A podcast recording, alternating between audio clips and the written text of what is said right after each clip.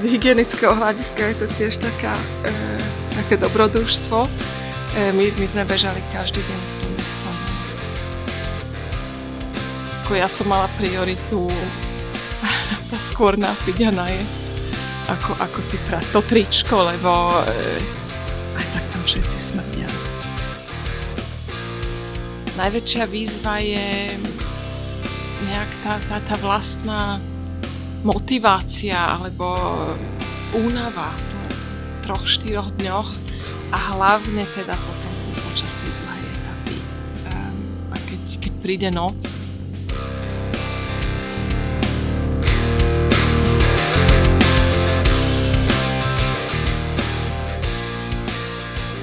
Podcast Štartovacia čiara vám prináša coworkingový priestor Hubhub. Všetky dôležité informácie nájdete na našom webe www.štartovaciačiara.sk kde sa môžete prihlásiť ku odberu podcastu, aby ste nezmeškali ďalšiu epizódu. Ak máte námety k nášmu podcastu, návrhy na inšpiratívny príbeh či osobnosť, dajte nám o tom vedieť. Vaše maily môžete posielať na adresu podcast zavinač štartovacia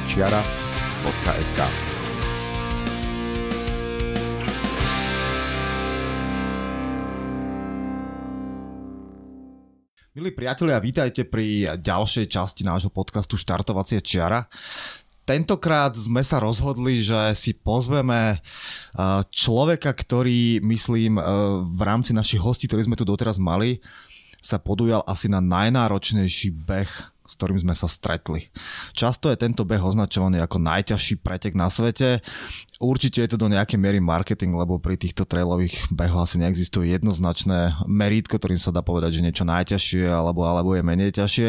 Každopádne podmienky, ktorých sa beží, sú brutálne a nie je veľa ľudí ani na svete, ani na Slovensku, ktorí takúto aktivitu prešli.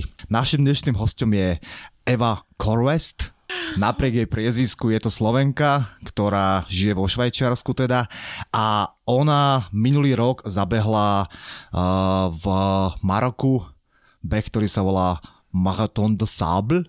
Dobre som to povedal? Mm, viac menej. to znamená pieskový maratón a jedná sa o etapový beh, v ktorom uh, účastníci prebehnú cez Saharu, viac ako 250 km v tých mm. najextrémnejších podmienkach, aké som teda asi zatiaľ počul. Takže Evi, vítaj u nás a tešíme sa, ako nám porozprávaš, ako ťa takáto vec vôbec napadla, ako to prebieha. Ďakujem pekne. Ahoj. Takže Evi, uh, predtým ešte, než sa dostaneme k tomu, ako si sa vôbec k tejto veci dostala, myslím, že by sme mohli tak veľmi v skratke ľuďom povedať, o čom tento beh je, aby si spravili predstavu, o čom sa vlastne budeme baviť. A následne, keď im teda nastavíme tú laťku, že kde sa pohybujeme, tak môžeme ísť k tomu, prečo a ako ťa napadlo sa takéto veci vôbec zúčastniť. Takže povedz nám základné informácie o tomto behu, ako dlho to trvá, koľko sa beží mm-hmm. a tak ďalej. E, to je etapový beh, je 6 etap e, a beží sa dokopy 7 dní e, na juhu Maroka. Je to vždy na začiatku apríla, tak začiatok polka apríla ešte není až tak teplo, ale, ale už dosť.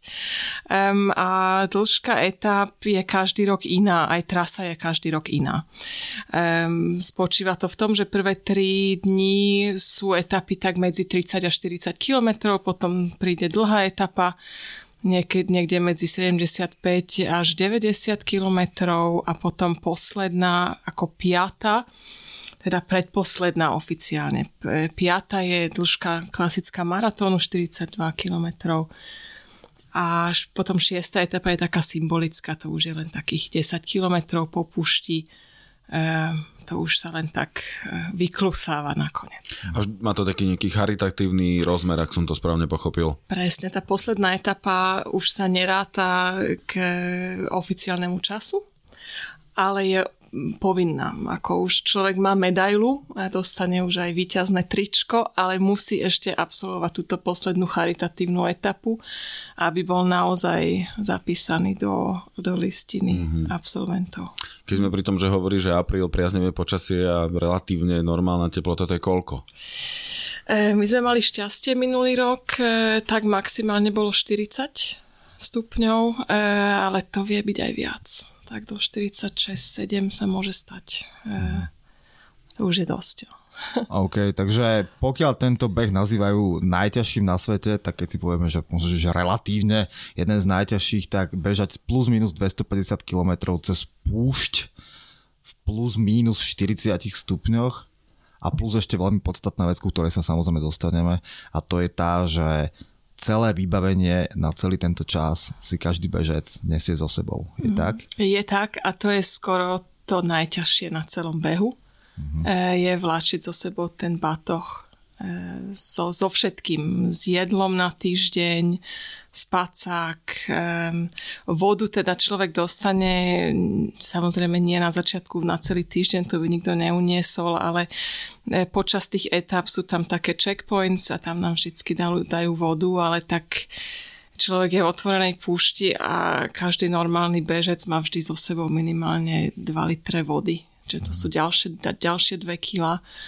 To je najťažšie skoro na tom celom, že to vlastne človek musí všetko nosiť za sebou. Super, takže tieto logistické detaily určite k tým teda prídeme, tak možno ja len doplním, že, že tento, lebo teda minulý rok, keď si to teda bežala, tak sa v podstate konal 34. ročník toho behu, ano. teraz sa bude konať v podstate o mesiac, bude to v apríli plus minus, sa bude konať 35. a celá táto, celá táto adventúra, teda podľa toho, čo sme sa dočítali, vznikla tak, že a, Francúz Patrick Bauer v roku 84 sa rozhodol z nejakých zvláštnych pohnutok, že prebehne, prebehne Saharu sám. A, a teda podarilo sa mu to, išiel 350 km za 12 dní bez toho, aby našli jedinú oázu, čiže chudák teda sám sa tam takto trápil. A keďže to prežil, tak sa rozhodol, že tento beh zorganizuje aj pre ostatných. A v roku 86 vlastne spravil prvý ročník Marathon de Sable, neviem, či sa správne vyjadrujem, kde bolo 23, 23 bežcov, no a v podstate stala sa z toho teda pravidelná, pravidelná vec, uh, ubehli tu už teda tisíce ľudí počas tých, počas tých uh, rokov a je to už teda veľká, veľká záležitosť. Mm-hmm. Ja myslím, že už tohto si vedia všetci predstaviť, ktorí nás počuje, že toto je dosť extrémna záležitosť a tým pádom, tak ako sa všetkých našich hostí pýtame, že ako sa dostali k tomu, čo robia, alebo teda k nejakému výkonu, ktorý robili, tak prosím ťa, môžeš nám vysvetliť, ako si sa ty dostala k tomu, že ťa napadlo, že budeš 6 dní bežať v púšti len s tým, čo si si zobrala so sebou? Mm-hmm. Tak e, ja už, už dlho behám, už vyše 20 rokov som behala e, polmaratóny, maratóny som začala pred pár rokmi. Um, a mám to strašne rada proste, to je taká pasia, beh na dlhé tráte, vždy som mala lepšiu výdrž ako rýchlosť. A tak ale to je ešte veľký skok z normálneho maratónu na toto sa dať. A ja myslím, že ako väčšina ľudí sa na to pripravuje celé roky a, a u nás to bolo trošku inač.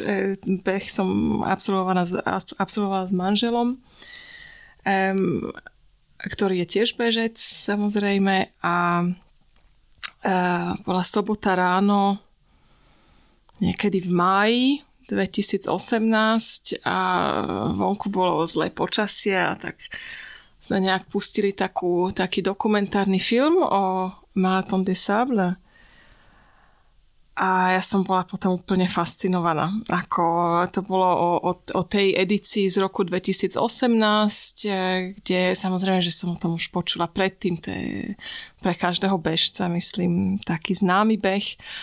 A tak sme si pozreli tu, ten dokumentárny film a mi to začalo vrtať v hlave že by si z tých polomaratónov a maratónov cestných teda išla až do takéhoto že niečo. By sme hej, že to je dobrý sa nápad. Pustili. že tie švajčiarske hory, že už sú nudné. Už sú také vybehané, takže si skúsime niečo iné.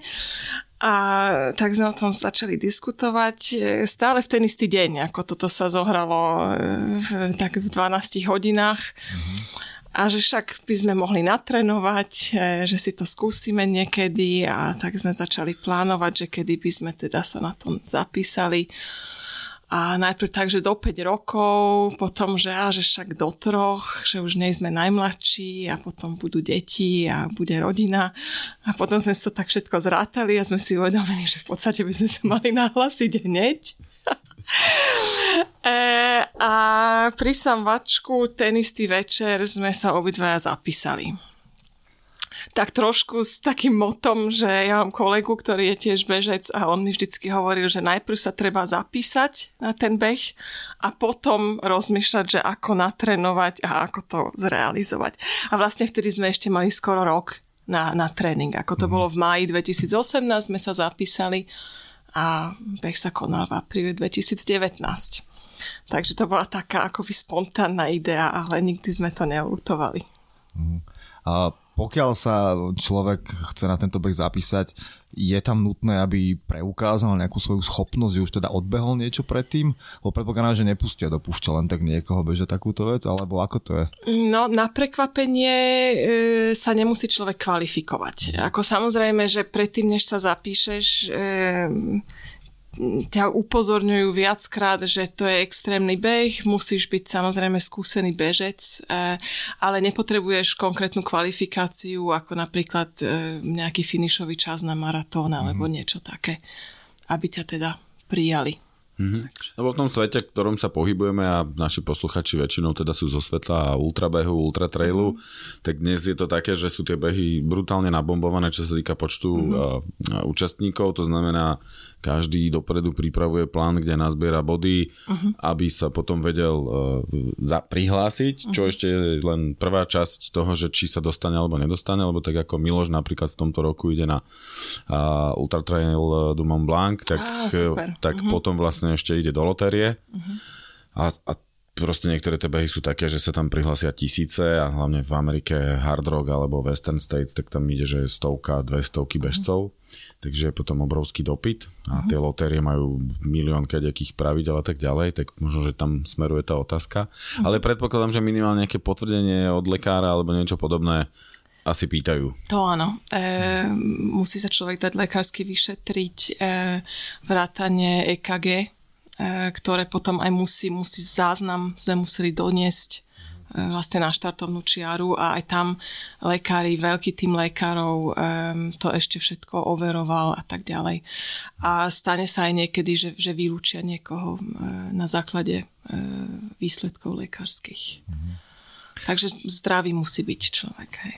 No minimálne, teda neviem, že, že potvrď ty, ale myslím, že v nejakom tom dokumente sme videli, že v štartovom poplatku sú pokryté aj nejaké poistné náklady na prepravu tvojho tela späť do krajiny, z ktorej si prišiel v prípade, že by sa to akože celé nepodarilo veľmi zle, hej? Mm-hmm, je to tak, no. Okay. A to, to človeka tak trochu nastraší. Tak myslím, že tým pádom si vlastne vyfiltrujú tých ľudí, ktorí tam chcú ísť, že OK, za prvé musíme teda povedať, že ten štartovací poplatok je dosť vysoký, sú to tisíce v podstate mm-hmm. eur, keďže celé, celé to teda veľa stojí a za druhé teda myslím, že toto dokáže toho človeka odradiť, keď si ano. pozrie dokument, kde naozaj hovoria, že ľudia končia veľmi zle, ktorí sa neodhadnú a zároveň teda keď ti v dobrom napíšu, že v cene tvojho štartovného je preprava tvojho tela v cínové rakvy domov, tak asi prirodzený výber to, Áno, to vyrieši. tak ja myslím. OK, takže vy ste sa teda rozhodli, že teda na to, sa na to pustíte aj s manželom. Začali ste, keď sa teda tie formality prebehli, prihlásili ste sa a tak ďalej a myslím, že si veľmi správne povedala, že väčšinou to funguje presne tak, že najprv sa treba prihlásiť a potom rozmýšľať, no. že ako to človek urobí.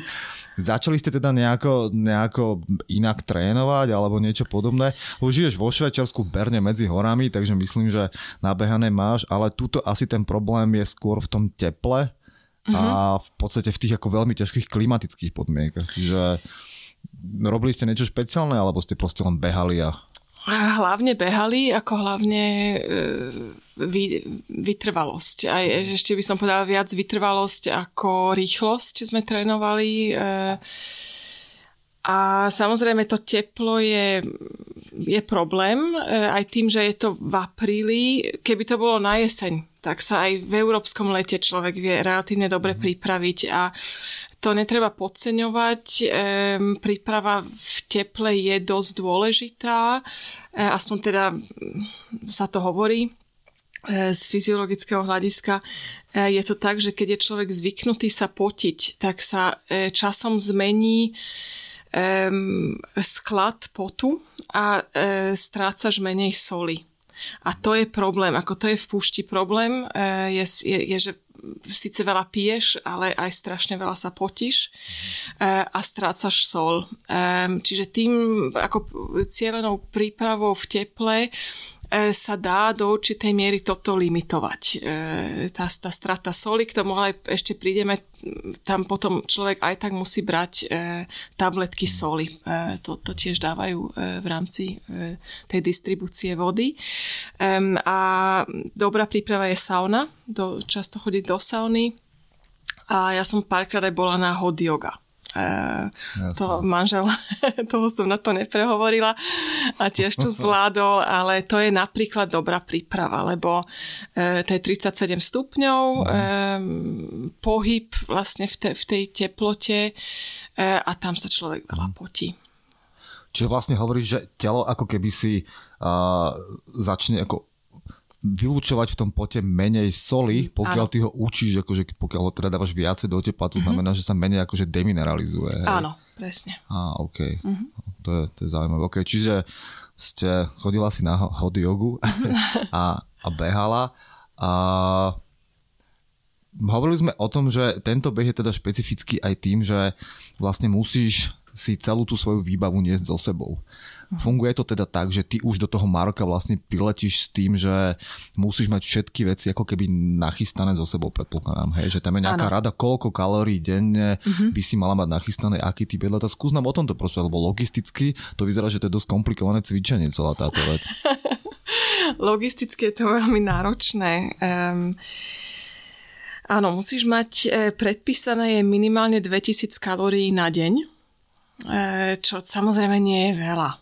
Eh, ešte pri tej námahe fyzickej eh, sú ľudia, čo si prinesú 3000, 3500. My sme, ja v teple a pri námahe neviem moc veľa jesť. Ehm, skôr mám opačný problém, že, že, že zle, zle to trávim. Eh, ja som došla tak, som mala medzi 2200 a 2500 E, kalórií na deň a manžel tiež. E, a aj jemu to stačilo, ako väčšinou chalani si prinesú viac, ale aj, aj jemu to stačilo nakoniec.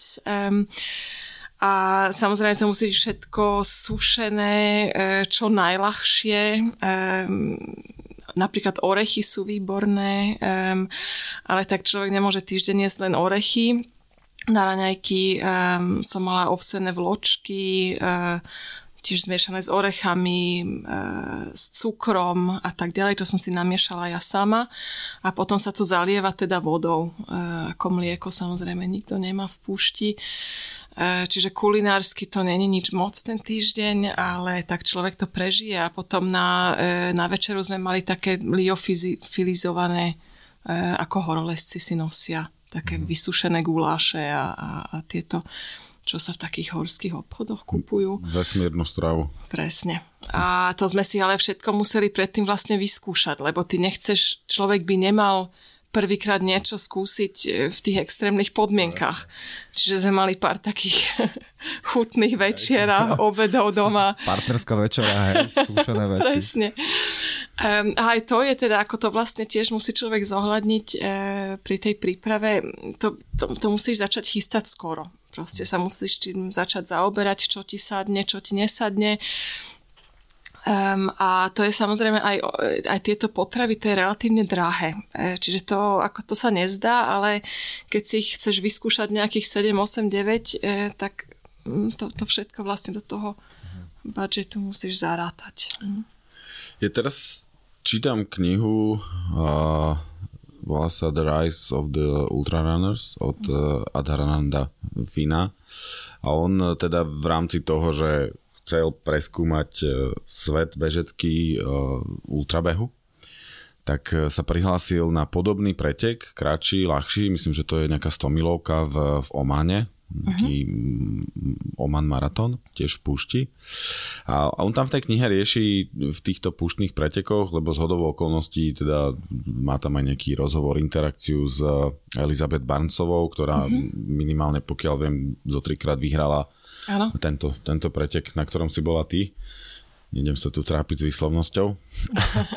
a, a tam viedli takú, takú polemiku v tom, že a ako keby hlavne tí elitnejší bežci, ktorí chcú dosiahnuť nejaký výsledok a tak ďalej, že oni celkom akože potom šidia to, že čo si prinesú a tak ďalej, lebo hrajú o každý gram a že je v celku taká polemika okolo, okolo toho, že či si naozaj priniesli dosť a či keď oni prišli v nejakom týme, či im nejakí spolubežci náhodou niečo nenesú a tak ďalej. Ja som videl v tom videu, že sa tam prevažovali ruksaky a podobné veci, či možno keby si aj zo zaujímavosti k tomuto možno povedala, že jak to kontrolujú a uh-huh. jak to prebieha. Uh-huh. Áno, vlastne e, človek dojde do púšte prvý deň, e, to sa nedeje ešte nič a potom druhý deň je ako prípravný deň, to sa nebeží a vtedy sa robia kontroly tých ruksakov a sú určité predpisy, ako napríklad minimálne 2000 kalórií na deň, ale vlastne človek už tam dojde e, do toho Maroka s pripravenými balíkmi na každý deň. A na to si potom, buď teda niektorí ľudia si to prinesú v originálnych baleniach, tam potom je vyznačené, koľko to má kalórií. My sme to mali za, um, zabalené v takých uh, vákuumových, ako my sme to dali pod vákuum, aby to bolo čo najmenšie. A potom sme mali proste fixkou napísané, že deň jedna, mysli 500 kalórií oni ti to viac menej veria. E, ako to už potom nikto sa ti do toho nezačne miešať. Hlavne nie takým normálnym smrteľníkom, ako sme my. Um, ale tá elita, tí sú ako viac pod dozorom samozrejme a oni majú aj väčší záujem možno tak trošku podvádzať. Um, minimálna váha na ruksak je 6 kg by malo byť akože prvý deň. To je s jedlom, s, ruk, e, s, so spacákom, ka, karimatka, ak ju človek chce, to je otázka komfortu. Uh, a potom je ešte pár um, predpísaných vecí uh, ako kompas a tak ďalej. A ako oni kontrolujú, či všetci majú túto povinnú výbavu. Um, a to v tom spočívajú tie, tie kontroly. A zaujímavé je, že ako už aj pri iných pretekoch e, sa samozrejme všimlo, že tá elita má trošku tendenciu možno si to nejak medzi sebou rozhodiť a tak ďalej. K tomu sa človek ako taký normálny smrteľník moc nepriblíži k týmto problémom, aj keď musím povedať, že sme videli um, Rashid El Morabiti, e, ktorý vyhral znova raz 2019, už neviem, 7 alebo 8 krát. E, on tam samozrejme bol, ako to je aj veľmi príjemné na tom behu, že tam vlastne človek s elitou e, je úplne e, vo vedľajšom stane. A jeho sme videli z hodov okolností pri tejto kontrole tam vehementne diskutovať s organizátormi, ktorí tvrdili, že nemá niečoho dosť a tak ďalej. Čiže asi je to realita, mm-hmm. že sa snažia to nejak tak ovplyvniť. Hej. Inak pozerám, ja som si tu našiel tú povinnú výbavu, mne sa páči, že musíš mať signalizačné zrkadielko. Uh-huh. To sme mali. Hej. Nožík vyslovene, že s Áno. kovovou čepelou, uh-huh. že nesmie byť keramický, píšťalka samozrejme, zapalovač, ako uh-huh. sú tu celku zaujímavé veci. 10 zicheriek nejakých alebo špendlíkov. Áno, no, to, to si človek všetko nabalí. Ehm a, ale vieš, najväčší problém je, naj, najťažšie je viac menej to jedlo, to je jasné, to má ako najväčší objem aj váhu. Výhoda je, že zo dňa na deň je ten ruksak potom ľahší. A to je ako ten posledný deň bol e, napriek všetkému skoro najľahší, lebo ruksak bol najľahší. A aké je to s oblečením? Bežíš celý týždeň v tom istom, alebo... tak z hygienického hľadiska je to tiež taká, e, také dobrodružstvo. E, my, my sme bežali každý deň v tom istom, áno. Ehm, na deň mám, sme mali 9 litrov vody, to znamená ale so všetkým, ako aj s pitím, aj s, e, s varením, aj keď sa chceš nejak umyť, e, aj keď si chceš tričko vyprať, e, tak ti musí 9 litrov stačiť.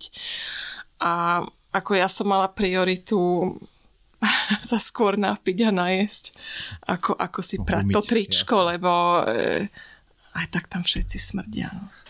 A, a treba povedať k tomu, že um, tá, tá, tak, ako to teplo je veľmi suché, ja som si to predstavovala ešte nejak horšie. Ako ja som myslela, že po treťom dni sa tam nebude dať dýchať e, v tom stane a vôbec to tak nebolo. Buď sme to my necítili, alebo mm-hmm. Um, proste to, to teplo je také suché, že nejak... Uh, nebolo to také zlé, jak som si myslela.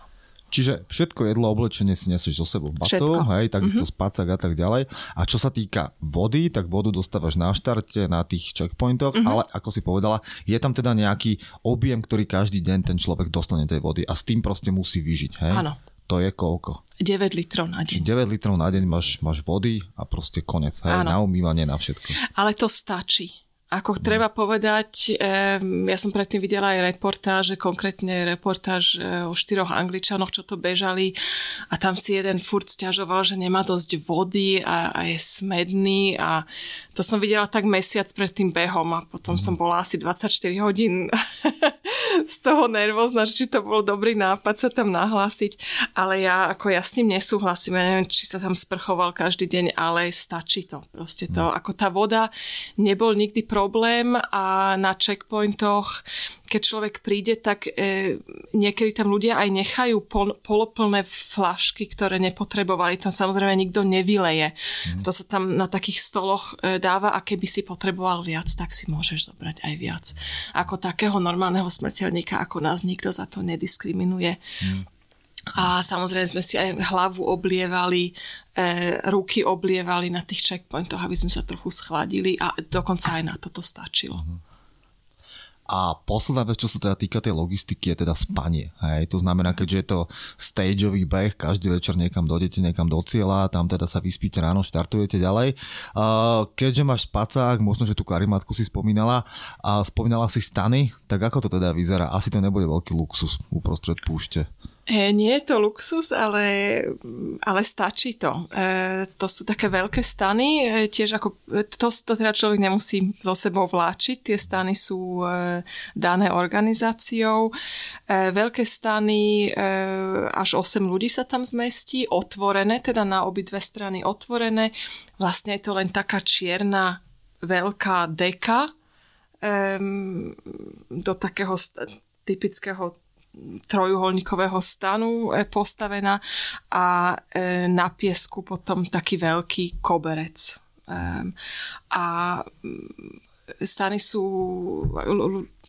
keď tam s niekým, tak samozrejme budete spolu v stane, keď je veľká skupina, tak môžu byť všetci spolu. My sme teda boli dvaja a to organizátor nám pridelil stan podľa miesta, e, kde človek býva. Ani nie podľa e, národnosti, ale my sme mali byť ako najprv teraz so Švajčiarmi, keďže bývame vo Švajčiarsku, ale tých bolo málo a potom nás nakoniec dali s Belgičanmi. My sme boli, a boli sme teda len šiesti, um, so štyrmi chalanmi z Belgicka, uh, z toho jeden bol patril viac menej Gelite, ten skončil 20. Eh, zo všetkých bežcov. A aj to bolo teda veľmi zaujímavé, že sme spoznáš nových ľudí um, a naozaj sme boli bežci všetkých úrovní.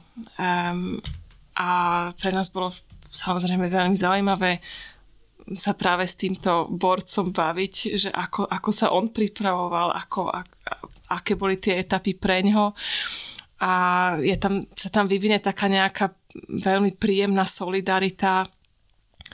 Um, on vždycky bol samozrejme prvý, pred, pribehol uh, dávno pred nami a, a všetko nachystal. Napríklad vyhádzal kamene spod, spod toho koberca, aby sme my, keď sa tam doplazíme, aby sme to mali také pohodlnejšie. A to bolo veľmi fajn. Čiže tak sa spí vlastne v otvorených stanoch um, ktoré rozloží a zloží vždycky ten, táto organizácia. Čiže s tým sme nemali žiadnu robotu. A tým, že tí ľudia vlastne pribiehajú v rôznych intervaloch, čo si v zásade naznačila, e, funguje to potom aj tak, že si tí ľudia ako keby ohľadu plní aj v tom, že proste príde, tak nerobí nejaký veľký rachot, keď už mu v tom stane niekto spí a tak ďalej. Neriešili ste nejaký konflikt?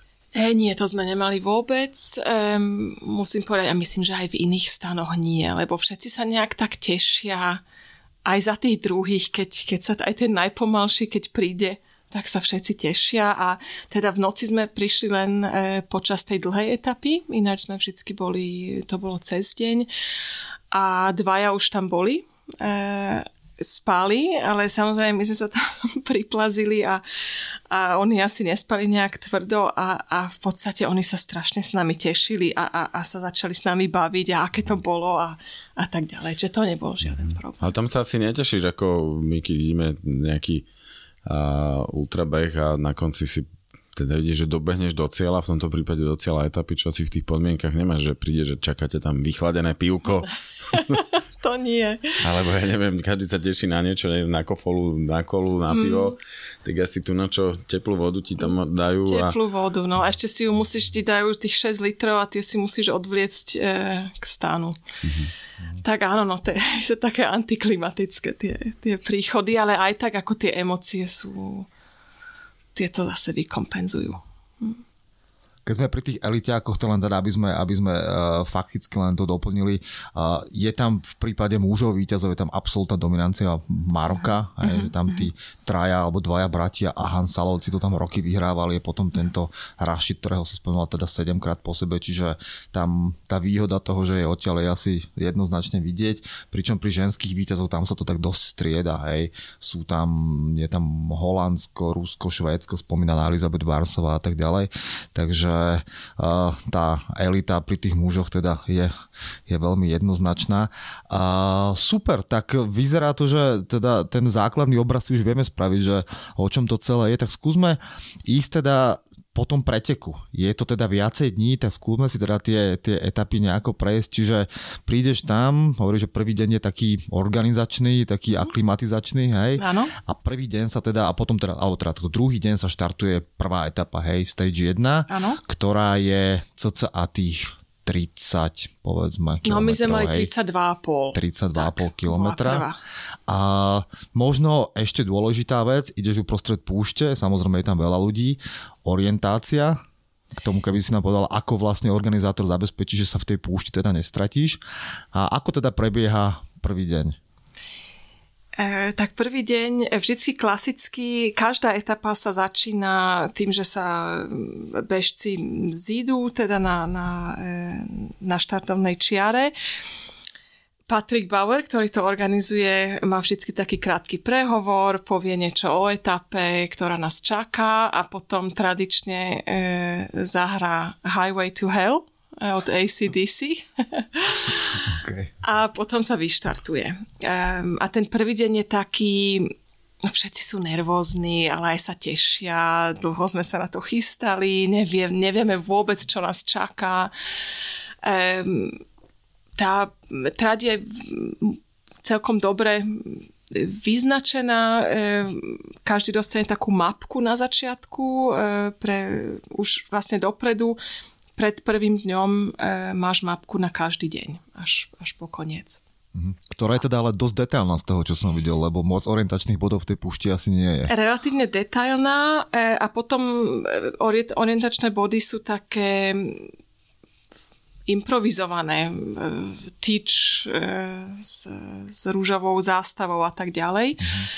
A pre takých, ja by som povedala bežcov, jak my sme boli niekde v strede toho bežeckého pola, to nie je problém, lebo ty máš vždycky bežcov pred sebou.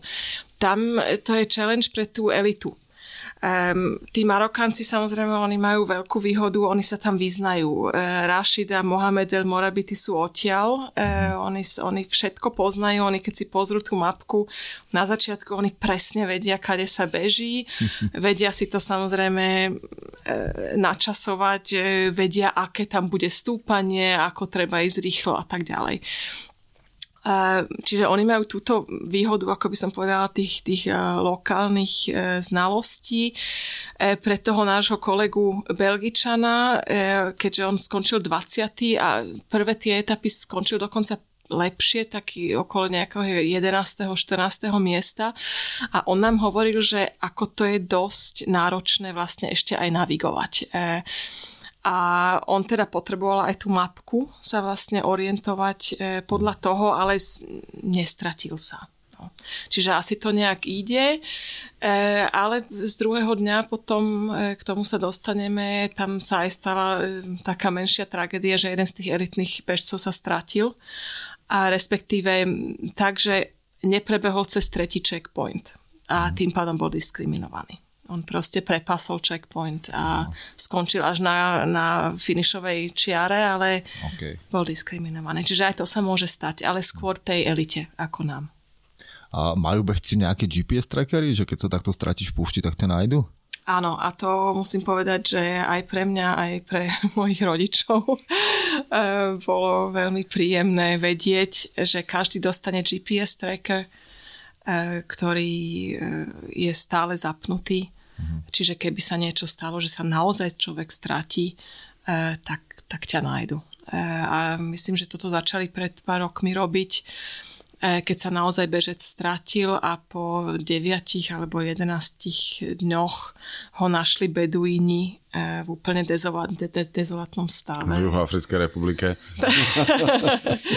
Asi tak, ale fakt, že ďaleko od, od tej trate. E, ale on nejak prežil proste, schudol asi 9 kg a potom teda sa spametali a povedali, že už s dnešnou technológiou to nie je potrebné. A musím povedať, že ako zo, zo stránky bezpečnosti to bolo veľmi dobre zabezpečené. Je tam viac helikopter, e, veľký tým lekárov, 70-80 lekárov, ktorí sú naozaj tam aj na tých checkpointoch, vždy tam niekto je. A preto sa človek ako napriek tej námahe a tým extrémnym podmienkam, ja som sa vždy cítila dobre a bezpečne. My sme spomenuli vodu, jedlo, to spanie a teraz sme sa bavili o orientácii a keď by sme teda pokračovali ďalej, možno, že v, v tom, že prvý deň a možno ďalšie, mm-hmm. čo sú ešte také tie ďalšie výzvy, hrozby, nástrahy hmm. toho behu? Vlastná únava. Únava a ja som sa trochu bala takej monotónnosti um, tej púšte. To sa nepotvrdilo, uh, lebo napriek tomu, uh, že ako je to stále púšť, uh, predsa sa to dosť, bolo to také obmenné, dosť sa to menilo, čiže aj to bolo proste také čiste z, turisti- z turistického hľadiska proste veľmi pekné. Ako to, to, to nebol taký problém, že by sa tam človek nejak že by sa nebolo na čo pozerať. E, najväčšia výzva je nejak tá, tá, tá vlastná motivácia alebo únava, únava po, po troch, štyroch dňoch a hlavne teda potom počas tej dlhej etapy. Um, a keď, keď príde noc, tak uh, tam je najväčšia výzva nejak pokračovať proste napriek tomu, že strašne nechceš. A strašne rád by si si láhol. No tu sme pri tom, že teraz, keď sa o tom bavíme, uh, orientácia v noci v tej púšti, to musí byť ako extrémne náročná mhm. vec. Vtedy to bolo teda aj pre nás e, takou výzvou, lebo vtedy už nevidíš tak tých druhých bežcov. Aj tým, že sa to pole veľmi roztrhá na tej dlhej etape, E, ale to musím povedať, bolo vynikajúco zorganizované. Um, tam mali také fosforeskujúce, alebo teda svietiace um, paličky a my sme sa teda nestratili a myslím ani nikto z nás nemal problém. O nikom som nepočula, že by sa nevedeli v tej noci zorientovať, ale musíš byť ostražitý, ako musíš uh, sa pozerať dopredu, že kde je tá ďalšia. Uh, ale to celkom, to sa dalo dobre zvládnuť. No, skočili sme teraz prvého dňa trochu, trochu ďalej až do tej noci a ešte sa k nej určite dostaneme, ale teda v prvý deň eh, z toho, čo sme videli, tak pre mnohých bežcov bolo také prekvap, alebo teda nový, no, nová skúsenosť bol práve ten beh v tých uh, pieskových dunách s tým, že nejaký bežec zo Švedska sa tam vyjadroval, že no, na začiatku to vyzeralo ako sneh a ja som zo snehu teda skúsený bežec, ale nakoniec sa ukázalo, že to je oveľa ťažšie ako beh v, sne- beh v snehu. Takže aké to je bežať v pieskových dunách?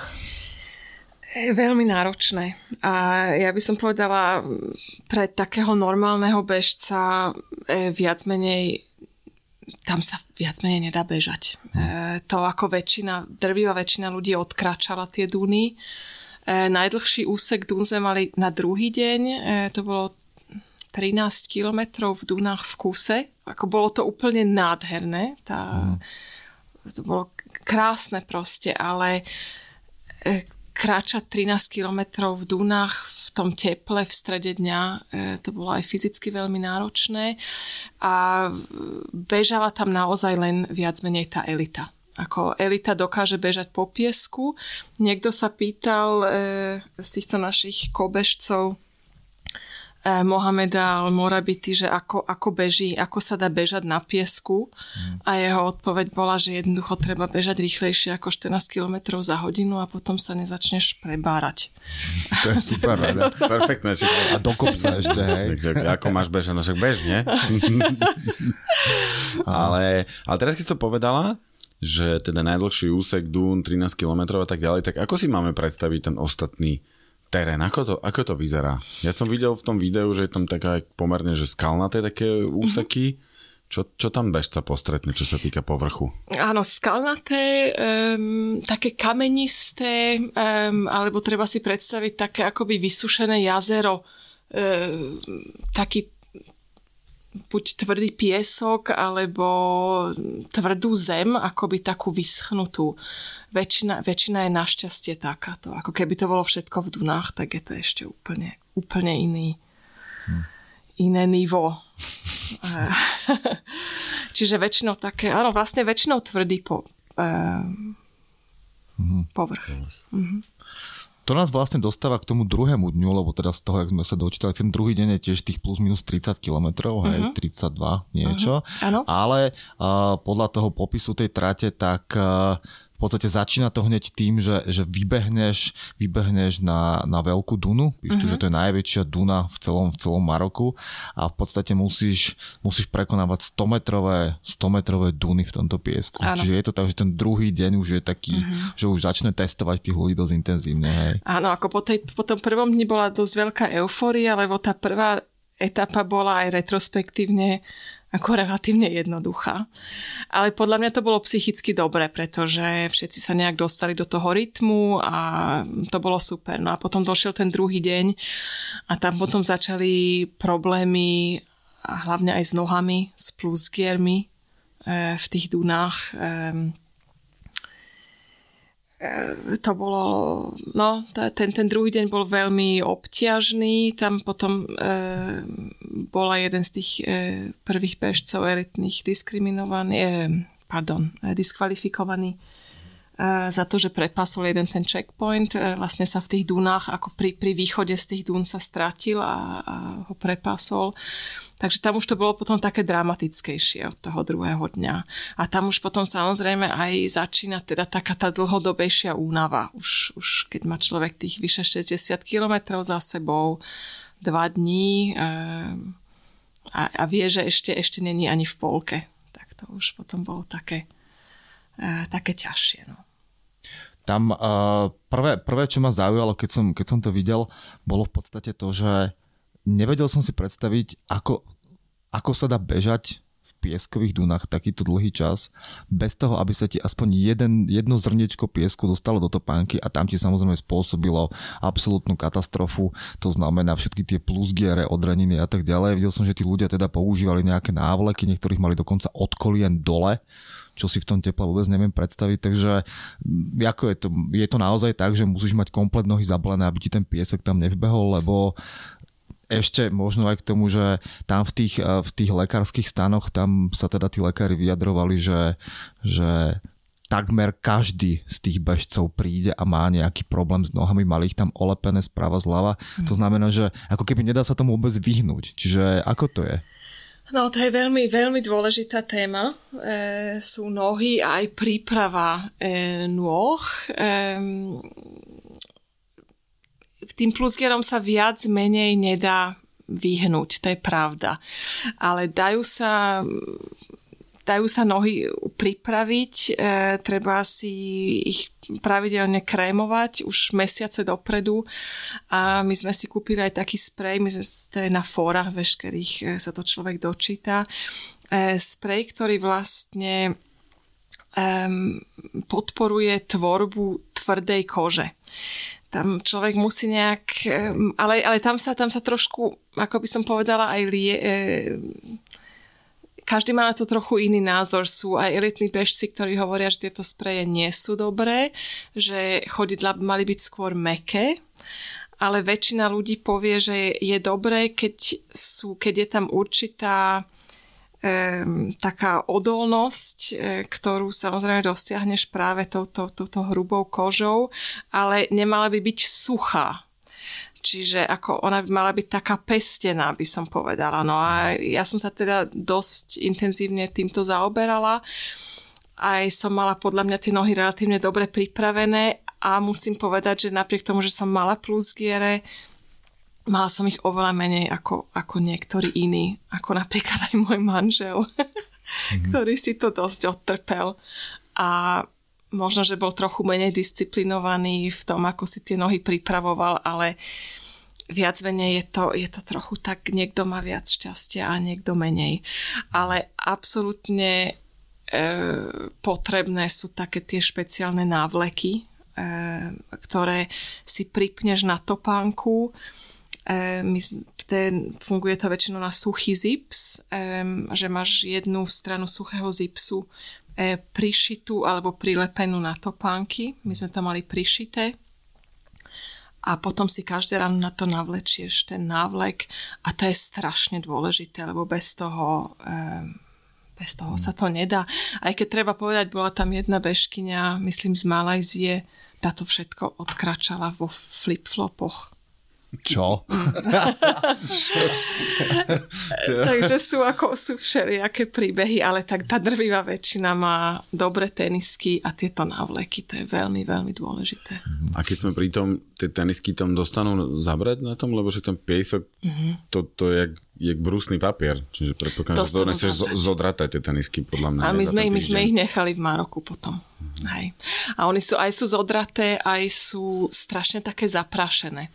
Lebo jedna vec je ten piesok, e, ale, ale je tam aj veľa takého prachu, práve keď sme sa o tom povrchu bavili, um, tak veľa je tam aj taká proste akoby suchá zem, po ktorej ideš mm. a, a, a z toho sa strašne práši proste taký, taký úplne miniatúrny prach by sa asi ani nedalo poriadne z toho vybrať. A len pre tú zaujímavosť, e, aké ste mali tenisky? Cestné, trailové alebo nejaký taký, že mix? Čo, trailové. Čo... Uh-huh. Trailové, ktoré sme poznali s trailov.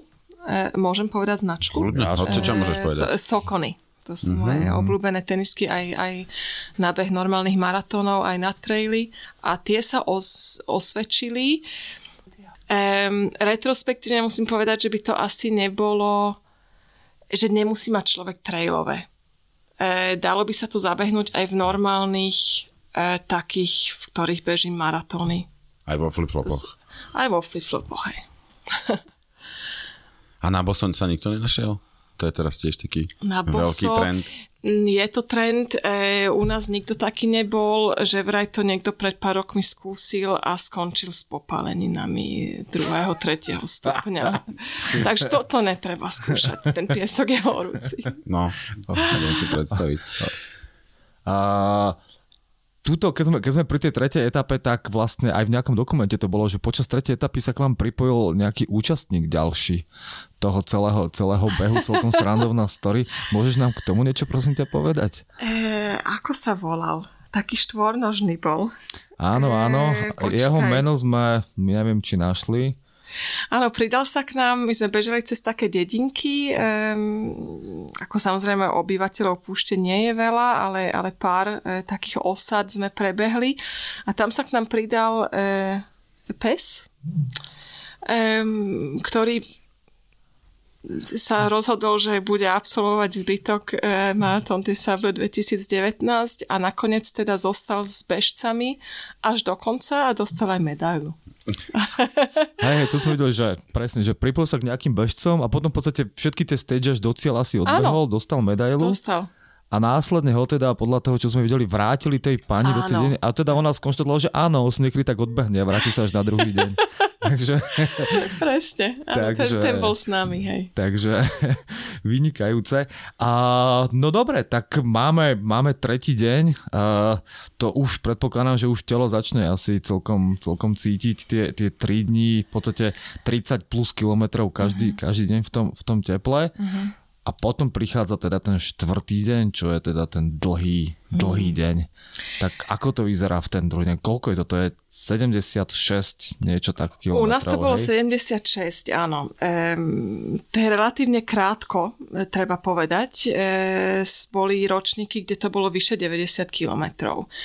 Čiže my sme sa najprv veľmi tešili, že máme len 76, ale samozrejme tá trasa bola potom trošku asi náročnejšia ako v tie iné ročníky, aspoň tak nám to teda povedali. Zase aj na ten štvrtý deň v tej dlhej etape bolo dosť dún, mm. čo človeka aj spomalí, aj unaví.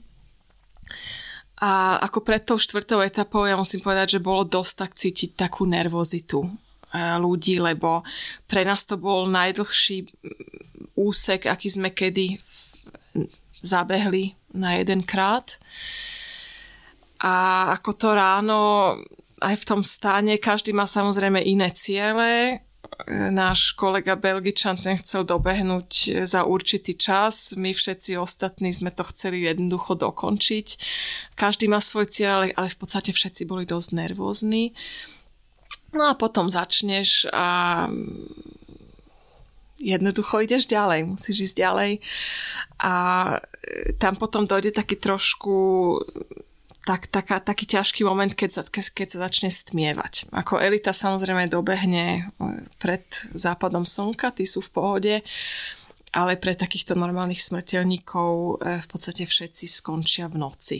A to je aj psychicky také náročné, keď, keď zapadne to slnko, aj keď musím povedať, že pre nás, ja myslím, že ten, taká tá hodinka okolo západu slnka, pre mňa to, to je skoro najkrajší moment toho celého behu. Hmm. Lebo sme boli sami, len vlastne sami dvaja v púšti a videli sme takú veľkú hordu e, ťav e, v, v diálke s tým zapadajúcim slnkom. Už není tak teplo, e, pofúkoval vietor a samozrejme, že vieš, že Ježiš Maria, ešte máme 30 kilometrov pred sebou, ale to, to bol ako pre mňa veľmi pekný moment. No a potom príde noc e, a to musím povedať bolo veľmi náročné, psychicky hlavne, sa nejak tak ďalej motivovať. E, manžela strašne boleli potom už nohy, e, on mal teda viacero plusgierov, e, a to bolo samozrejme aj pre mňa ťažké, lebo my sme to všetko robili spolu. My sme si predtým povedali, že to je beh, kde sa nerozdelíme, ako my obyčajne tieto maratóny a traily, každý si beží svojim tempom a potom sa nájdeme v cieli, ale toto aj z nejak z bezpečnostných dôvodov sme si povedali, že vždy budeme spolu a toto bol pre, aj pre mňa ťažký moment, lebo bolili ho nohy, bol unavený, ja som sa mala lepšie, ale nemala som nejak tú sílu ešte aj niekoho iného motivovať. Ty mhm. proste to ti akurát tak stačí, aby si ty pokračoval a, a ťahať niekoho iného. To bolo ťažké. ťažké.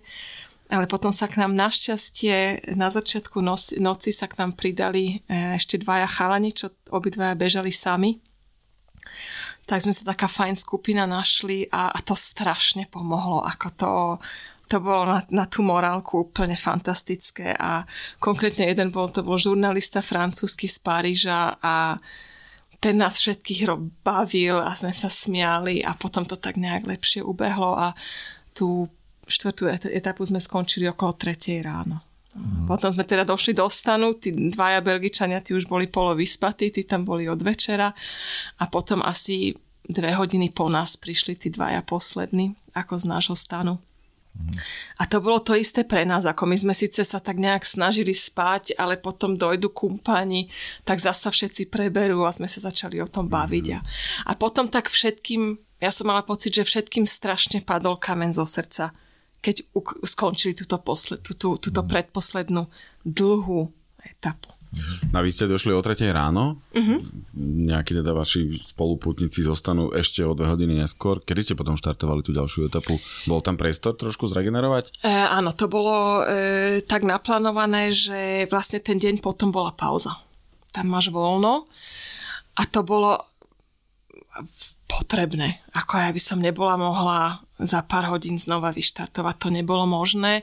Čiže vlastne vtedy sme mali voľný deň. E, treba povedať, že to bol podľa mňa najteplejší deň, ktorý sme mali celý ten týždeň. E, tak sme tam tak polihovali v potom stane, potom st- ako nebolo to veľmi príjemné, ale aspoň sme mohli ležať. Aspoň teda bolo teplo, ale mohli sme si oddychnúť. Tradične sa, e, sme sa všetci zmobilizovali a išli sme privítať posledného bežca. E, ten pribehol okolo jednej na obed. Potom vlastne ten, ten oddychový deň. Mm-hmm. A... Tam je myslím, že na tú etapu tam je limit, že 31 hodín. Mm-hmm. Čiže tam tí poslední v podstate dobiehajú na druhý deň cez deň. Presne, ne, no. A my sme teda aspoň pribehli v noci, no. Tak e, to no. máš aspoň tak nejak pocit, že máš celý deň na rekuperáciu. Mm-hmm. Samozrejme, čím rýchlejšie pribehneš, tým viac si oddychneš. No, ale... no jasné, hej, však to aj na tých štandardných, keď to naozme ultrabehoch, tak je jasné, že elita už dávno uh, je v cieli a krmi sa cestovinami, kým ty sa ešte v noci akože trápiš, mm. trápiš tam niekde a tam pri tom, pri tom spoločnom behu v noci, tam uh, toto takisto je častokrát vidieť, že pri tých občerstvovačoch, ktoré sú v noci, tak aj tí ľudia, ktorí idú samostatne, tak v podstate som to tisíckrát videl a teda aj som to párkrát urobil, že proste odchádza nejaká skupina z tej občerstvovačky, tak sa k ním proste prilepíš, lebo Presne. nechceš ísť sám samozrejme v tej noci, čiže to veľmi akože pomôže. Aj keď sa o ničom nebavíte, tak aspoň idete spolu. Presne. Ale čo ma zaujíma je, že minimálne v cestú noc aspoň plus minus v, tý, v tom normálnom teréne máš nejakú predstavu, kde sa nachádzaš a v diálke je niečo a vidíš to. Túto v tej púšti asi, asi ani nemáš to okolo čo oprať, hej, že to len proste ideš do absolútnej tmy Áno. a pozeráš len, kde je nejaký ďalší ukazovateľ cesty, hej, že nemáš absolútne predstavu, čo vôbec, ťa čaká. Vôbec nemáš predstavu, čo ťa čaká. A áno, no. A, a nemáš vlastne ani nič... Um, čo by ťa nejak rozptýlilo. Že keď vidíš niečo pekné, alebo tak to, to, to je úplne, to, to neexistuje v ten moment. Máš len tú tmu, únavu, um, relatívne zima je potom aj, aj v noci v púšti. Mm-hmm to bolo, no to, to bolo najťažšie, by som povedala, naj, najťažší moment. A, ne, a nepovylizajú tam potom aj nejaké tieto, sme sa ešte nedostali, lebo uh, to som sa chcel spýtať, že možno, keby si bola bližšie, že zima, že čo to je, lebo som tam videl nejakých ľudí aj v paperkách, mm-hmm. že, mhm. že asi a to sa hovorí, že teda v tej púšti, keď to slnko zájde, že tam vie byť chladno, mm-hmm. ale ja neviem, nejaké chrobáky, hady, alebo čo tam, lebo aj v povinnej mm-hmm. výbave som videl, že musíš mať nejakú výbavu proti nejakému uštipnutiu jedovatému. to sme mali. No vyleze tam všeličo, také pavúky, nejaké chrobáky, hadov sme nevideli. Um, ale to je tiež taká historka, možno, že je, u, ukáže tú, tú únavu. Ja strašne mám rada pavúky, ako keď je pavúk v spálni, tak ja tam nie som schopná spať.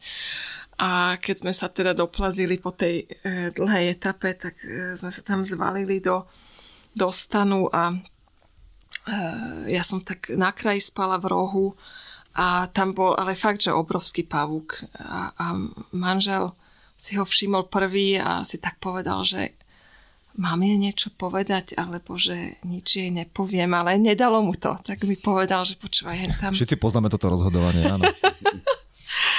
ale potom mu to nedalo a tak, že samozrejme mi to musí povedať a, a ako gentleman správny sa ho zbaviť. A mi hovorí, že pozri, že hen tam ten pavúk a ja úplne vymletá a hovorím ako kašli na neho, nechaj ho tam, ideme spať. OK. Uh, uh, pod, predpokladám, že, alebo teda poviem to takto. Uh, štatistika, myslím, hovorí, že okolo 15% účastníkov to nedokončí toto celé, neviem, ak sa teda nemýlim. Typujem, že v tejto etape, už ten štvrtý deň, táto dlhá etapa, tam tam už sa asi naozaj, že to celé láme. Mm. Hej, že tam už sa ukáže, kto to dokončí a kto to nedokončí. Ako je to? Ľudia dobrovoľne ukončujú, že nevládzem, alebo teda sú aj prípady, že naozaj vrtulník musí niekoho odviezť, lebo to teplo ho úplne dostalo. Stretla si sa teda aj s týmto? No, mali sme aj aj e, prípady. Väčšinou je to teda tak, že ľudí zadržia na tých checkpointoch. E, tam už sa každý nejak dostane väčšinou a keďže tam sú vždycky lekári, ktorí aj človek vidí, že proste oni, oni ťa pozorujú, ako oni nie sú tam, sedia v tieni a pijú Coca-Colu a oni naozaj sa pozerajú na tých bežcov, v akom stave prídeš a aj zadržia. Napríklad toto stalo jednému z tých dvoch, čo sa k nám v noci pridali, tam bolo dokopy 6 checkpointov a jeho potom, e, my sme už na štvrtý prišli spolu všetci a na piatý a jeho z toho piatého potom nepustili. Um, on mal problémy so žalúdkom, bolo mu zle a lekárka mu povedala, že on tam musí proste zostať, kým sa to nezlepší a kým nezačne znova piť vodu a nepustila ho ďalej. On potom to našťastie dokončil, ale, ale tam si 3-4 hodiny pospal um, a pustila ho až keď teda uh, sa to ukludnilo a mohol ísť ďalej. Čiže sú aj také prípady, aj také, um, že sa niekto aj dobrovoľne rozhodne, treba, že nevládze, nechce ísť ďalej, ale aj také, kde proste zasiahne ten, mm-hmm. ten tým lekárov a, a, a to zakáže. A keď teda k tomu dojde, že nejdeš, nemôžeš ísť, nepustia ťa, tak čo, keď ťa v treťom dni tam niekde uprostred púšte zastavia, čo potom sa s tebou deje? No, tak napriek tomu, že v štartovnom e, poplatku je, že keď, keď zomrieš, tak e, ťa prepravia domov. E, keď musíš prestať, ale ešte žiješ, tak si to musíš zaplatiť sám to je také nepríjemné.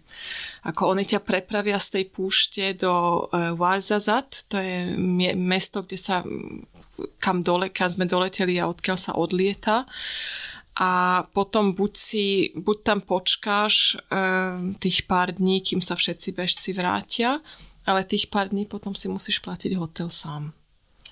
Ako, čiže, a to, to teda sme vždycky si tak povedali, že to je možno tak nejak nedomyslené, lebo poprvé máš to sklamanie, že si to musel prerušiť a ešte k tomu si, si musíš platiť ten hotel a, a eventuálne, ak, ak chceš odletieť skôr domov, tak ten let hmm. hm. musíš hradiť sám. Ale aspoň ťa tam dovezú. Dovezú. Dobre.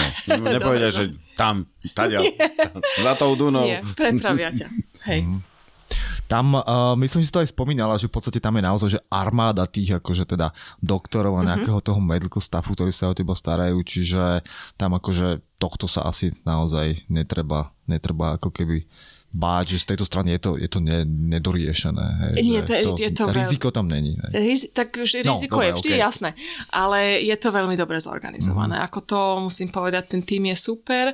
Ja som ich našťastie nepotrebovala vôbec, e, ale manžel išiel napríklad po tej dlhej etape si dať ošetriť nohy od nich. Mm. Um, a tak si tam postojíš chvíľu v rade, ale, ale vždycky ťa obslúžia, teda ošetria a to je veľmi dobre zorganizované, musím povedať. Mm. Tam možno myslím, že v jednom dokumente som dokonca videl, že, že na tom štarte tej dlhej etapy, uh, ten štvrtý deň, tak tam všetci tak akože pospevovali na štarte, uh-huh. a, že ako majú dobrú náladu, ale teda ten komentátor, ktorý tam myslím aj tam bol, teda hovoril, že ľudia tým v podstate zakrývajú ten strach z toho, čo ich akože mm-hmm. čaká tým, že akí sú veselí. A hneď na štarte, v rámci teda zvýšenia morálky všetkých bežcov, tak hneď na štarte tam jeden z tých bežcov vybavený, nachystaný, tak rovno akože skolaboval hneď na štarte, hej. Mm. A potom, jak štartovali, tak bežali okolo neho, keď sa okolo neho teda o neho starali medici, tak si hovorím, že to musí byť veľmi teda dobrá motivácia, keď takéto niečo vidíš. A, dobre, čiže teda štvrtý, štvrtý deň je tento dlhý beh, potom máte, potom máte voľno, kde teda sa asi nejako teda dáte dokopy uh-huh. a príde, príde piatý deň, uh-huh. tam už myslím, že ako to je? Už keď máš tú dlhú etapu za sebou, tak už vieš, že si dobehla, alebo ešte stále? Tam už ideš na morálku. Hmm. Ako telo je unavené, ale, ale nálada bola úplne fantastická ten piatý deň, lebo podľa mňa všetci boli takí nejakí posmelení, batoh je oveľa ľahší ako na začiatku. Ako to netreba podceňovať, že vlastne už si zjedol 5 dní zásob, lebo ty samozrejme na ten e, oddychový deň tiež musíš mať 2000 kalórií, čiže mm. vlastne už máš de facto 5 dní odjedených, to je, to je oveľa ľahšie ten batoh. A vtedy, vtedy sa mi najlepšie behalo. Ako to by som predtým v živote nebola si myslela, že posledný deň bude naj, najjednoduchší, ale bol proste. Ako tam už... A ty vieš, že keď teraz dobehnem, tak mi dajú medailu. A proste to je strašná motivácia. No. Ale v popise tej trati je teda, že, že piatý, piatý stage začína, začína výbehom na 250 metrovú, mm-hmm. akože snehovú, snehovú, pardon, Jebel. pieskovú, mm-hmm. pieskovú, hej, tento Jebel, teda kopec, s priemerným, teda s úrovňou svahu 25%. Takže To asi není teda žiadna sranda, predpokladám. To nie je sranda, ale hlavne teda, e, čo si mi pripomenul, že vlastne to, to bola taká, by som povedala, jedna vec, čo by som e, kritizovala tú organizáciu. Um, my sme sa tam všetci dostali viac menej strašne krátko po sebe a keďže je to také strmé, tak tam sú také reťaze, po ktorých sa ťaháš hore. A tam sa proste ľudia blokovali. A tam potom, ako samozrejme, že nám nešlo nikomu z týchto takýchto normálnych bežcov nešlo o nejaký čas, ale vybehlo sa skoro ráno o 7 ráno a my sme tam stratili asi hodinu, že sme vlastne čakali, kým sa dostaneme k tým reťaziam, aby sme sa mohli e, vytiahnuť hore a to je samozrejme hodina, keď ešte nie je tak teplo. A takže ľudia tam boli takí trochu naštvaní, že proste to mohli možno naplánovať tak, že cez tento strmý džebel by sa bežalo skôr v strede tej trasy um, a už by sme tam došli ako také roztrhané pole. Mm. Lebo takto sme vybehli všetci ráno spolu a, a tam sa to proste mm. tak nejak zapchalo. To bola trochu škoda, ale napriek tomu tá morálka bola výborná že ak cez víkend pod Ferátov niekde v Rakúsku, hej, že čakáš vráte, než tí, čo sa tam hore boja, tak než prejdú. Presne. Takže vybehneš teda, teda toto. Tá posledná, posledná etapa teda už nie je, nie je moc dlhá, to bolo tiež myslím nejaký... No 42 km, to je hej, ako nie vždycky... je moc dlhá relatívne, no, jasné, ok. Pohoda. ok, 40, 40 km, čiže ale už ideš teda na morál, hej, že už si v podstate, Áno. už to telo, už si si zvykla na tú, na tú bolesť. Áno, nejak hej. si na to človek zvykol a hovorím, to bol, to bol najlepší deň. Uh-huh. A čo ešte e, bolo také fajn ten posledný deň a aj počas tej dlhej etapy, e, bolo, že tá elita e, vybehla pár hodín po nás. To znamená, že oni nás vlastne predbiehali, lebo oni nás e, dobehnú a predbehnú. Čiže vtedy človek mal možnosť e, týchto úžasných bežcov vlastne vidieť v teréne. Tie prvé tri dni oni vybehnú pred tebou a sa, za, za nimi sa zapraší a potom ich už nevidíš. Mm. A to bolo fantastické ich vidieť, tú rýchlosť, neuveriteľnú proste. My sme sa tam plazili a, a oni ťa s úsmevom predbehnú a, e, a čo bolo aj také veľmi fajn, že oni nás pod, ako po, povzbudzu, povzbudzovali to bolo fantastické. Aj počas toho e, oddychového dňa sme mali taký veľmi príjemný zážitok. E, e, manžel si išiel tie no, nohy ošetriť od lekárov, tak sme sa tam tak silou e, vôle plazili k tomu e, lekárskému stanu a ten víťaz e, budúci Rashid El Morabity si varil raňajky a nás videl a nám zatlieskal, že bravo. A to si povieš, že to proste, to sa ti na iných behoch možno ani nestane, že si tak v, v, v priamom kontakte s tými úplne špičkovými športovcami a ako veľmi dobrá nálada tam bola aj po tejto stránke. Aké je pribehnutie do cieľa teda? veľmi um, emocionálne. E, cieľ to bolo tak urobené, asi je to vždy tak, že ho vidíš už z veľkej diálky. My sme tak e, z hora, z takej duny zbie, e, dole a vtedy si to tak nejak uvedomíš, že Ježiš Maria, teraz už to dobehnem, teraz už sa nič už, už, už sa nič nemôže stať proste. Toto, už to dokončíme a každého bežca víta Patrick Bauer a dáva sám tú medailu a z toho máme aj pekné fotky, samozrejme, že je to aj otázka marketingu, oni ten, tento moment chcú pre každého e, zväčšniť a tak samozrejme, že je to spojené so slzami a s, e, s veľkou radosťou. No. Jasné.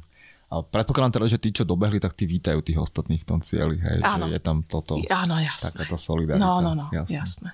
A takisto teda, teraz som sa tam dočítal, kaktus sa volá ten pes. Kaktus, kaktus presne, hej, áno. Hej, hej, takže kaktus dostala tiež medailu. Áno. A... No, my sme spomenuli potom ešte teda pri tej všetkej eufórii, ja beriem, že keďže je tam charitatívny rozmer a ešte tam tá posledná etapa, ja som pozeral, že v minulom roku niečo cez 6 km tam malo, že áno.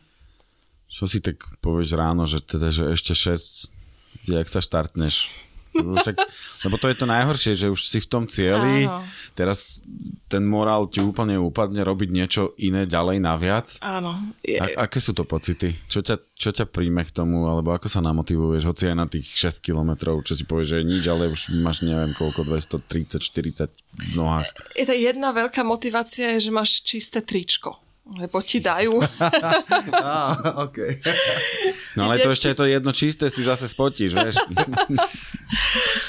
E, ale tak je, je, je to tak, že ako už sa ti nechce do toho, ale najväčšia motivácia, že je to 6 kilometrov, že si povieš, že toto už, toto už nejak urobíme proste. No. A vtedy už ani nikto nebeží, um, vlastne to všetci kráčajú, sa tak diskutuje, baví sa. Čiže to je ako posledná etapa na Tour de France, keď vidíme, že tam všetci tak si rozprávajú Áno, a asi tak. Vyškurujú, že čo, jak bolo? Či aj, čiže aj elitáci? Už to nehrotia, len tak si... E, že... Tak elitáci bežia možno tak, že 12 km za hodinu. Ja, no, vieš, akože, akože teraz sa na to presne. pozerám, tak tento, tento Raši, tak ten akože tých 6 km dal za 18 minút 31 Aha, sekúnd. Tak takže bežal. on tak rýchlejšie kráčal, hej, hej. A Mohamed za ním bolo 6 sekúnd neskôr, takže... A? sa rozprávali počas behu. Konverzačné tempo mali. Hej, hej, hej, hej. OK, takže... Uh, to je teda, to je teda posledný deň, mm-hmm. tak potom už predpokladám už len transport späť do civilizácie mm-hmm. a, a odchod, odchod domov. Že odchod je to? Domov. Už je to nostalgia, noví kamaráti, jak je to? E, taká nostalgia, e, napriek tomu, že, že teda 6, 7, 8 dní sme boli v púšti, bez hociakého komfortu a tak ďalej. A tak ti je ľúto potom, keď, keď je to zrazu nejak už, už, už potom si v hoteli, tešíš sa síce, že máš sprchu a, a iné jedlo a tak ďalej, ale aj tie za to púšťou už aj hneď ľúto, ako to no. musím povedať. A a tam vlastne nejde len o ten beh, proste to je celý taký ten zážitok, e, si odrezaný od civilizácie, to je v dnešnom svete také nie je jednoduché nájsť. Čiže si nikto nezavolal na mobil. nie. Ale, no dobré, a bol tam aj možno ten pocit, že vrátim sa o rok, o dva, alebo, alebo že už nikdy, alebo stačí. Tak e, nám hovorili tam, lebo po, počas toho behu, ako večer sa diskutuje a, a tak si povieš, že toto už, už v živote, už sa sem v živote nevrátim, na čo, prečo toto robím vôbec a tak ďalej. Ale nám hovorili, že, že počkaj taký, taký mesiac, keď sa vrátiš domov, tak uvidíš, že ti to začne vrtať v hlave, že však dalo by sa to ešte raz, eventuálne. A my sme to úplne vylúčovali, že to vždy neprichádza do úvahy, my sme to raz chceli a už nie. No a presne tak to bolo, že asi mesiac potom ti to začne vrtať v hlave, že a vieš, teraz už to poznáme a teraz už by sme vedeli, že ako na to a možno ešte e, ľahší, ľahší spácak by sme si zobrali. A by sme, vieš, takže začne tak e, sa tým začneš zaoberať, že či by, sa to, či by si to chcel ešte zopakovať. Ja to nevylučujem momentálne, teda e, to nemáme vôbec v pláne, ale možno za nejakých 10 rokov by sme si to skúsili ešte raz. No? Už s tými skúsenosťami, ktoré máme. Mm-hmm. Tak uvidíme, že či namotivujeme nejakých ďalších bežcov z našich končín ze Slovenska. No, v roku 2020 tam není napísaný nikto, takže už to asi ani nestihnú, ale tak možno, že ten ďalší. A Ty si robil taký research, že neviem, že či to je cez všetky ročníky, alebo si bral nejakých pár posledných? Vieš čo, snažil som sa vo všetkých štartových listinách pozerať a minimálne posledných 10 rokov je to naozaj, že 5 ľudí a tie, tie uh, ročníky, ktoré sú predtým, tak tie som nepozeral a to kvôli tomu, že tie štartové listiny nie sú vyhľadávateľné pdf sú to len skeny nejakých strojom napísaných štartových listín, takže sa mi naozaj nechcelo hľadať tam SK alebo SVK, ale myslím, že, že asi, asi, asi nie. Takže hovoríme naozaj o piatich ľuďoch za posledných minimálne 10 rokov, teda zo Slovenska. A to sme ešte inak nepovedali, že aby ľudia mali aj predstavu, že koľko to tak teda trvá v tom nejakom že čistom čase behu. Čo som to tak pozeral, tí výťazí, to som videl takých 26-28 mm. hodín podľa mm. ročníka a trate. Tu na pozerám uh, tvojčasť, Evka, 47 hodín, 9 minút, 4 sekundy. Tak áno, vieš, to je skoro, skoro raz toľko. Hej, že aby ľudia mali predstavu, že, mm. že čo, to, čo to predstavuje. A to sa bavíme naozaj, že o čistom čase na, na trati. Pozerám v 2016 Daniel Palko, 35 hodín 56 minút, to čo je, čo je takže brutálny čas. Ja, vynikajúci výkon. Hmm. Takže aby, aby ste vedeli, že keď by ste sa rozhodli, čo vás čaká. Čiže treba pripraviť budget? Treba pripraviť hlavu. budget, hlavu. Začať chodiť na hot jogu a možno ešte posledná vec takto obklúkov, ktoré si sa teraz dotkla a to je teda tá komunikácia s tými, čo sa doma o teba boja, mhm. pretože teda sú tam, samozrejme signál tam asi nie je, hej, sú tam nejaké satelitné telefóny. Ako máš možnosť komunikovať so svojimi blízkymi? E, máš možnosť e, ísť na internet a poslať jeden mail za deň. E, takže sa môžeš dohodnúť treba s, s rodičmi alebo s partnerom, že, že sa im ozveš. Mm-hmm. My sme to ako cieľene nerobili. E, tam sa potom čaká v rade a máš unavené nohy a tak. Jasné. si lahne, na celý internet. Presne. Ale boli ľudia, ako čo chodili a tiež sa ti dá, e, da, dajú sa ti posielať maily. A to sme teda mali od, od pár kamarátov a od rodiny, že nám napísali také povzbudzujúce slova a to, to organizátori um, potom roznášali vlastne ako poštári uh, vždycky každý večer došli. A... To máš nejakú oficiálnu schránku? Uh, je oficiálna schránka, to je jedna, kam sa píše a tam musíš napísať uh, meno bežca a podľa možnosti štartovné číslo a oni to doručia vlastne, mm. potom priamo dostanú. To je dobrý servis. To sa mi presne veľmi páčilo, že, že ty dostaneš e-mail, oni ti ho vytlačia a potom ti ho ano. donesú, dostanú. To je úplne úžasné. A je to super. Ako ten pocit je úplne super. Ja som s tým ani nejak nerátala, ale pár kamarátov napísalo a to bolo Mm. Také veľmi povzbudzujúce, no. fajn. Toto sa mi napríklad veľmi páčilo na, na tom Ultra Tour de Monterosa, ktorý bohužiaľ rok zrušili kvôli počasiu, tak uh, tam vlastne v jednom z tých, na, z tých priesmykov, ktorými ideš, tak tam na kontrole, tam je taká akože pošta, že vlastne tí, ktorí buď ťa pozbudzujú, alebo tak, tak ti tam môžu niečo poslať a to je taký dosť intenzívny úsek, takže tam to akože človeka veľmi poteší, že tam si nájde tú obálku a teda tam ho čaká, Super. že držíme ti palce a neviem čo mm-hmm. všetko, takže to je, to je také celkom pekné. Takže oddychneš teda aj o tej technológie, hej, za, tie, za, tých, za, tých X, mm-hmm. za tých X dní. Uh, takže hovoríš, že za nejakých 10 rokov sa tam možno ešte vrátiš? Možno. Uvidíme. okay. A Joka, ty si nám prinesla ukázať aj a, a, medailu, uh-huh. aj štartové číslo. To teda samozrejme vám inak ako na nejakej fotke nesprostredkujeme, ale nedá sa mi nespýtať, to číslo je strašne také pekné. Že to ste dostali také, že pamiatkové? Lebo to asi takto sa nezach- nezachová, či? Aha, to, takéto nie, to, to, to také bolo. E, s týmto som naozaj bežala. Áno? Áno. Ja to že aké by bolo nové, že Tak vieš, ona musí, ona musí 6 dní vydržať. Uh-huh. Ona uh-huh. musí 6 dní vydržať a je na takom plaste vlastne e, to natlačené. Ja som ho umýla, teda to ti musím povedať. To bolo, za, bolo zaprašené, ale keďže je z plastu, tak sa dalo umyť a také, také pekné zostalo. No. Super. Rada. A, dobre, no tak možno, že o pár rokov, možno 10 rokov uh, si späť. Možno nejaká iná výzva, ktorá ťa napadla? E,